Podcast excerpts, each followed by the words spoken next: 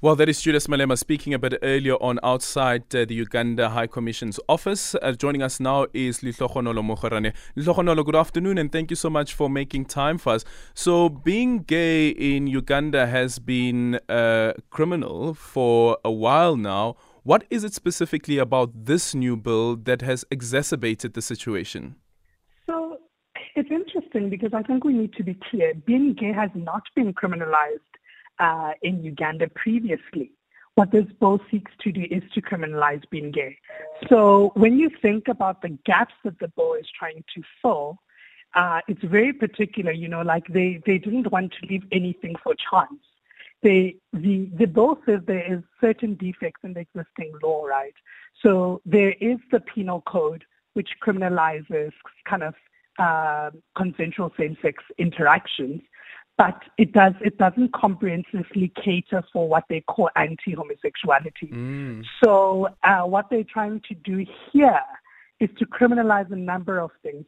So, for instance, they criminalize what they call homosexuality, right? So the fact that you uh, identify uh, as a member of the LGBTI community. They criminalize what they call aggravated homosexuality, which I think is something we should talk about because it makes a, a, a, number of kind of ideological uh, um, problems. And then they also criminalize the promotion of homosexuality.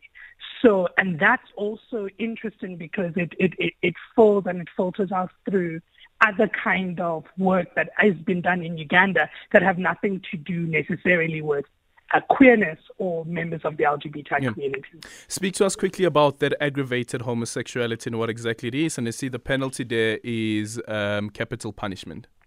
So, um, aggravated homosexuality, and I have to be clear, I saw this thing circulating on social media and it says capital punishment. That is not true. I will, I will read to you what the bill says in its current form. So aggravated homosexuality or a person commits what they call aggravated homosexuality if they have, uh, if they commit, uh, have consensual sex with someone over the age of 18. So let's assume two 16 year olds have uh, sex that would be. If the offender is a person living with HIV, if the offender is a parent, if the offender is a person of authority, if the uh, victim of the offense has uh, is a person living with disabilities, if the person was a serial offender, or if the person uses kind of any drugs. Uh, and if you're found guilty of this, what they call aggravated homosexuality, on conviction, you will be um, uh, taken to prison for a period of 10 years. And what is further, they say that if you are charged with this kind of aggravated home, um, homosexuality, that you, as the person who's been charged with that, will have to undergo medical examination to ascertain your HIV status. Now, I don't know if your listeners can tell, but like they, this aggravated homosexuality does a lot of things, right? So it kind of puts pedophilia in here. It um, victimizes people who live with HIV. It victimizes people who are um, who are, live with disabilities because it says that they're not supposed to be having sex. If they are having sex, then it's aggravated homosexuality. And also, it's an invasion of privacy because what it says is that if you are found guilty of this offense, then you have to uh, undergo a medical examination to determine whether you are um, HIV positive. Mm-hmm.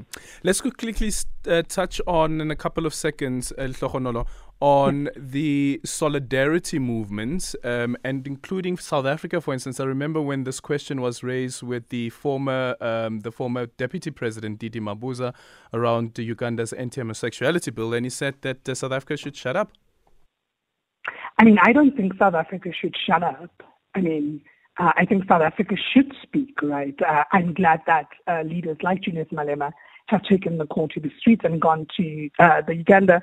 I don't think that they should shut up. I think South Africa is a beacon of hope for a lot of people, and South Africa is the one that should speak because we are the first country in kind of the world that has the protection of sexual orientation and gender uh, in our constitution. So we should speak because we know how how hard it was for people to fight for those rights.